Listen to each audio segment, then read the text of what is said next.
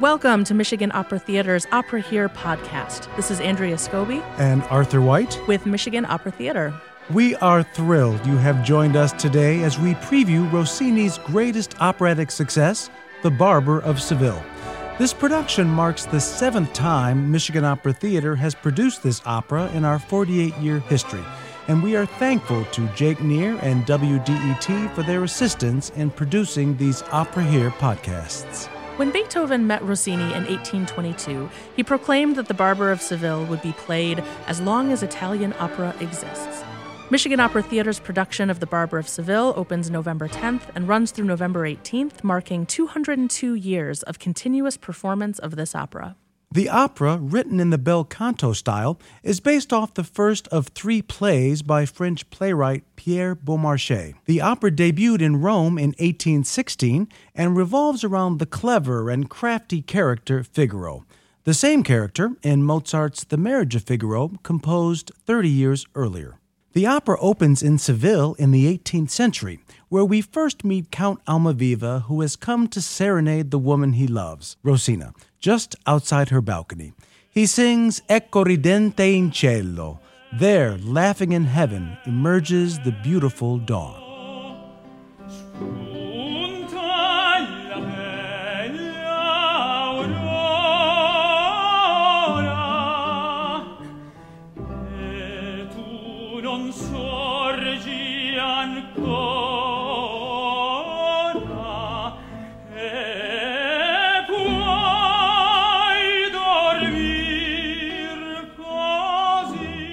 Almaviva wants Rosina to love him for himself and not his money or position, so he disguises himself as the poor student Lindoro. However, he is disappointed when Rosina does not appear at the window following his serenade. Rosina is the ward of the old crusty Dr. Bartolo, who has decided he will marry Rosina himself because of the large amount of money in her dowry. Figaro, the barber of Seville himself, now arrives singing one of the most difficult and recognizable baritone arias, Largo al factotum della città. Make way for the factotum of the city.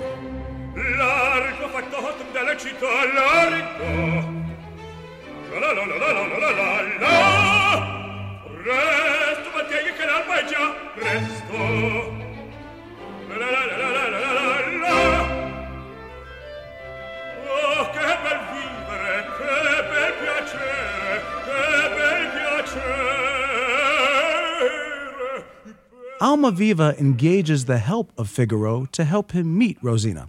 Figaro, faced with the prospect of a monetary reward and besting Dr. Bartolo, is quick to offer his assistance. The next scene opens in Dr. Bartolo's house. Rosina sings of her love for Lindoro in her dazzling aria, Una voce poco fa, a voice echoed here in my heart.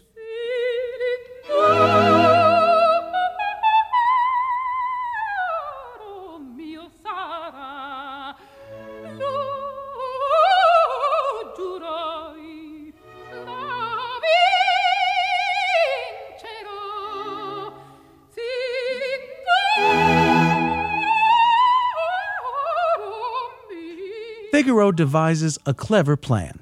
Almaviva will disguise himself as a drunken soldier and demand to be housed in Dr. Bartolo's home. He thwarts all of Bartolo's attempts to dismiss him and simultaneously reveals to Rosina his identity as Lindoro while passing her a love letter. The doctor summons the police to get rid of the soldier, but Almaviva discreetly conveys his true identity to the officers and the Count is not arrested as Act 1 comes to a close. When Act 2 opens, Count Almaviva returns to Dr. Bartolo's residence, this time posing as a music teacher, Don Alonso. He claims to be substituting for an ill Don Basilio and insists on giving Rosina a music lesson. Figaro distracts Bartolo by giving him a shave, and finally, alone in their lesson, the Count and Rosina make plans to elope. Dr. Bartolo shoos Figaro and Almaviva out as he himself makes plans to marry Rosina that very evening. Almaviva and Figaro return once again, now disguised in cloaks, and they convince Rosina that Lindoro is really the Count and that his intentions are honorable. When the notary arrives to officiate Dr. Bartolo's marriage to Rosina, Count Almaviva bribes him into officiating his ceremony instead. Rosina and Almaviva have just finished their vows when Dr. Bartolo rushes in with the police. The plot is explained, and learning that the Count will allow him to keep Rosina's dowry, Dr. Bartolo is appeased.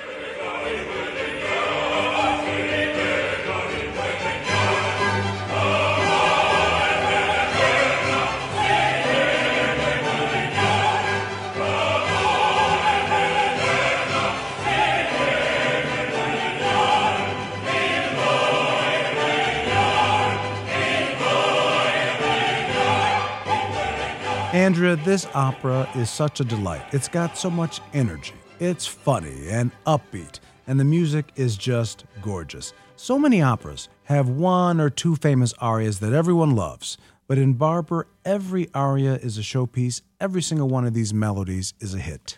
And it's probably for that reason, right, that Barber is considered the greatest comedy in the opera canon. But it's worth noting that Rossini had some pretty good source material when he set about to write his opera. As you mentioned earlier, Arthur, it's based on the first in a trilogy of plays. The second play in that same trilogy is, of course, The Marriage of Figaro, which Mozart turned into another operatic favorite. And the third, which is much less well known, is called The Guilty Mother. And the original author of these plays, who invented our characters, Almaviva, Rosina, and the beloved Figaro, is a man named so grandly Pierre Augustin Caron de Beaumarchais. This gentleman lived such an extraordinary life. He was not only a playwright, he was a publisher, a musician, an inventor. He was both a diplomat and an arms dealer, and he was a spy. Beaumarchais was born in Paris, the son of a watchmaker, and when he was 21, he invented a new mechanism to make watches more accurate. But his idea was stolen by the royal watchmaker, who tried to pass it off as his own. Pierre wrote a furious letter to the Royal Academy, who ruled in his favor, and the royal watchmaker was ousted, and Beaumarchais took his place working for the king. After his royal appointment, he taught music to the king's daughters, he became well known at court, and he acquired a title, making him a fully fledged member of the nobility. He also supplied arms to the American colonies during the Revolutionary War, and he traveled to collect debts for his father and information for the king. I told you he was a spy. In the midst of all of that, he managed to write a couple of plays, including The Barber of Seville. Today, that play has been all but eclipsed by Rossini's beautiful opera, but at the time, the play was a huge success.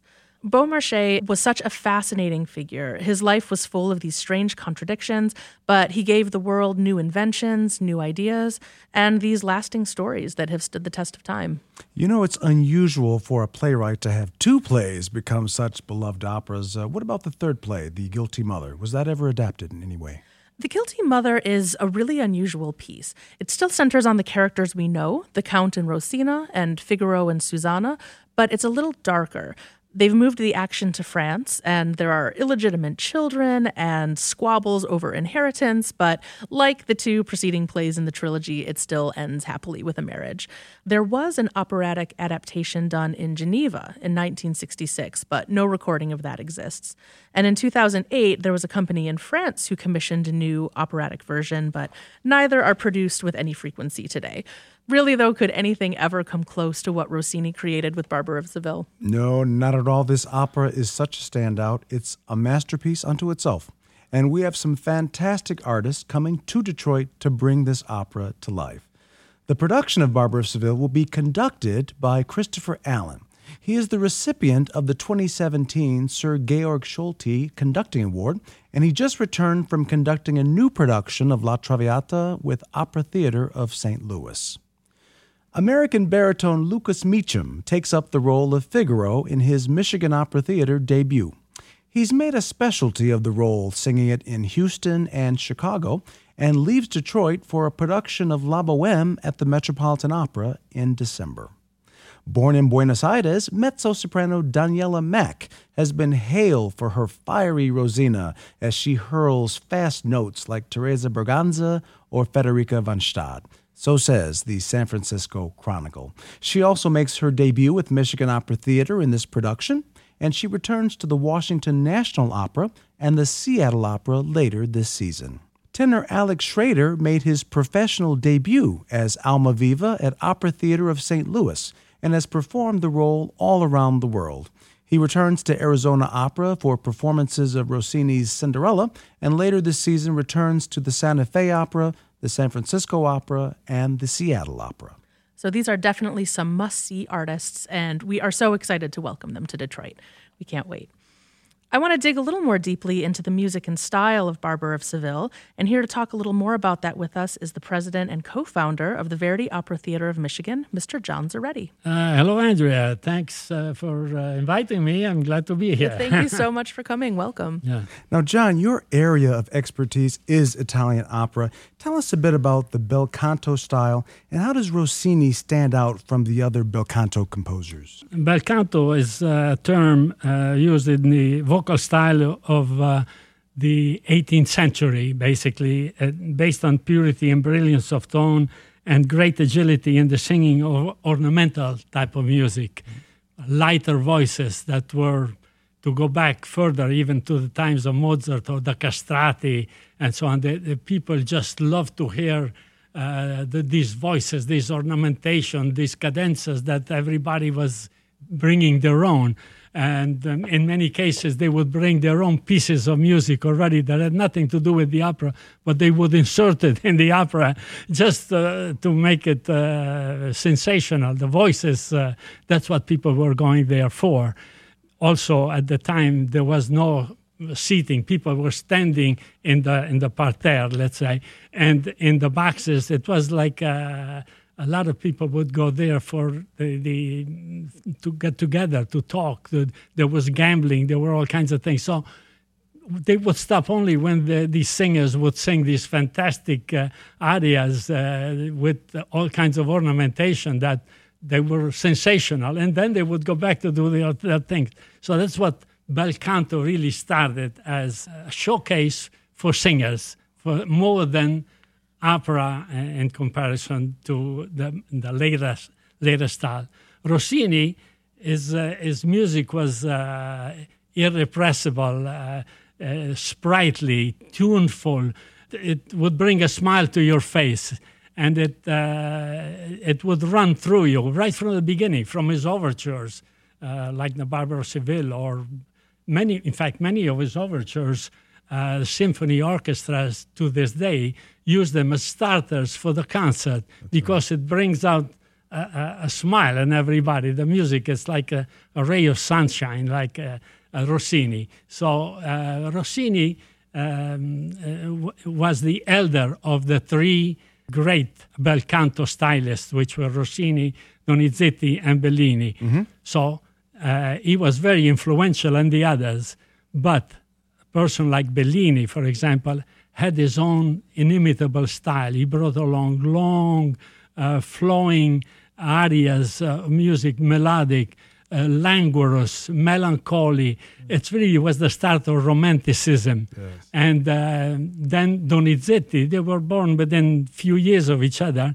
Donizetti picked up also on that, but added his, his own style of greater uh, drama uh, in the character itself and uh, bigger orchestration, wider orchestration, but always maintaining the great mel- melody uh, style of the Italian, of typical Italian composers. Okay. Wow. Your, your, your description of Bellini made me think of Casta diva, that long line you were talking about. That and, and La Sonnambula, uh, the beautiful duets, uh, again, uh, that uh, graceful style, that uh, um, the style that lets you sit and listen to. At that time, I mean, people had evolved uh, in the earlier part of the 18th century from the styles of Handel or the other. So they wanted to hear more. They wanted to hear, to create, and then the great singers started coming out. The great singers that, like Donizetti, didn't want them to sing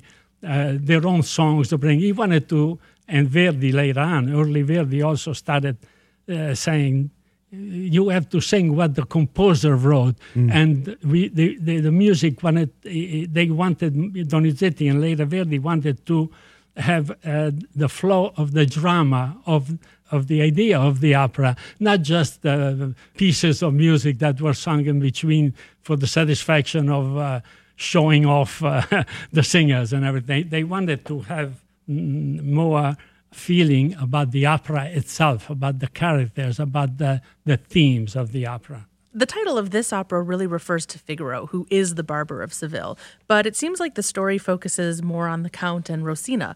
Mm. Why is this? Who is the hero of this opera? Well, I feel that um, the three protagonists are uh, uh, really the, uh, the key to the to the opera, rather the one in particular.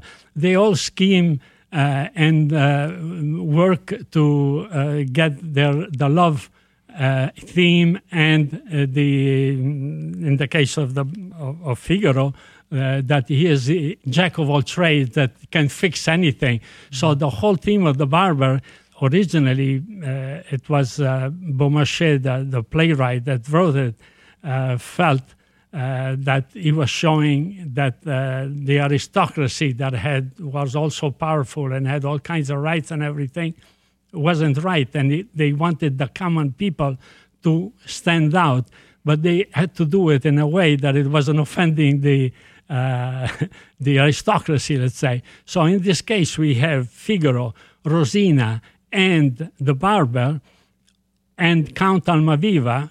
Uh, here is a count mm-hmm. who is in love, who falls in love with this commoner, with this girl, and he wants everything. He schemes every way to get into uh, the house of the ward of the old man. And uh, so uh, to me, it's more than uh, just uh, one character, the barber. The, bar- the barber might be the catalyst figure but the whole opera is about the three of them. The, the, the joy of the opera is all three, how they do to get away from their particular situation. How to sort of come together and outwit uh, Bartolo.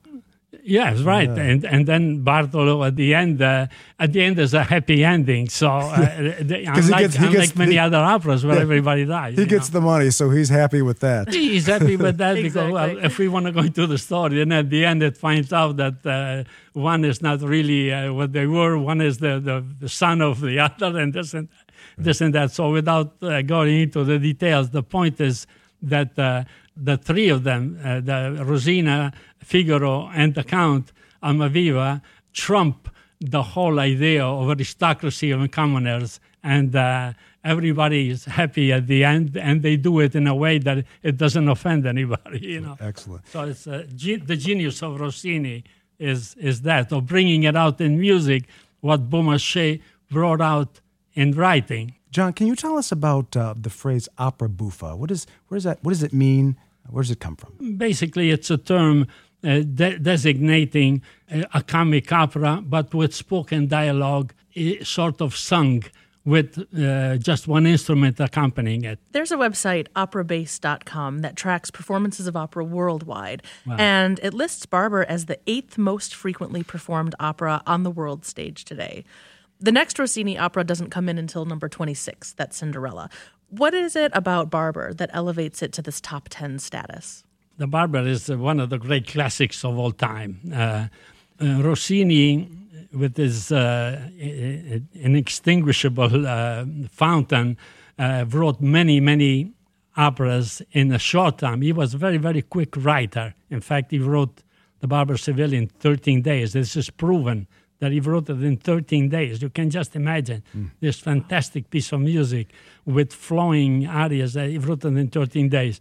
And he wrote many other operas um, where, after The Barber, he became more and more famous, and more and more singers, as we were saying before of those times, they wanted the composer. They were more famous than the composer. They, w- they would go to the composer and say, Write me this aria, uh, write me. And then they would add their embellishments and so on. So Rossini and his other operas like La Cenerentola, Cinderella, L'Italiana in Algeri, The Italian uh, in, in Algiers, mm-hmm. um, uh, Le Comte Ory, many, many La Cambiale di Matrimonio, and so on. He wrote music for these singers, and now, in our day, to bring back these operas and everything, you need to have a, a major, major singers to really make it stand out, like like a, a Marilyn Horne, the embellishments, uh, and uh, a Joan Sutherland, and things. Why? And now uh, we have various singers that are very, very well known, specialized in, the, in these areas and everything. but it's more a vehicle for particular singers or for um, an, an, ensemble rather than uh, the popularity of, uh, of, of a Barbara Seville or like other other composer like Verdi and so on. He would write uh, Aida, Trovatore, Traviata, uh, Otello, and so on. And many, many of his other operas are very, very interesting and up to uh, close to the level there, but they are not performed as often as the others because the others are much more popular and much more appreciated by the public. However, lately, for the last uh, several years, because also of the singers that have reached the, the levels of previous singers um, that were very, very popular in these operas, uh, have uh, come up to the point that people want to hear these singers and want to hear these operas again. And so the Cenerentola, the, the Cinderella, uh, the Italiana in Algeri, the Comte Ory, and so on are, are again performed in many, many theaters, starting from the Metropolitan Opera in New York to La Scala to many of the theaters. So Rossini is pretty much alive. The Barbara Seville is so unique uh, thing that, it, of, of course, it's uh, played more than, than any other because everybody knows the the entrance aria of uh, Barbara Seville, you know, the Largo il factotum, uh, Figaro qua, Figaro là, everybody knows. Plus they hear him on television. The, the, the, and all the commercials that uh, utilize right, the, music and everything. It's so popular. So the Barbara Seville uh, is, is the most popular. But Rossini is played quite quite a bit in many of his operas. If you add all his operas together, uh, he would be right up there, not number eight, but he would be right up there as one of the four or five top composers that are performed. His operas are performed today, I would say.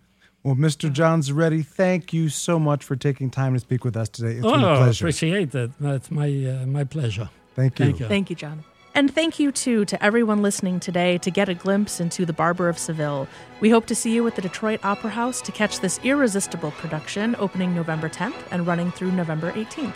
To purchase tickets to The Barber of Seville or to find more information on the opera, visit our website at michiganopera.org.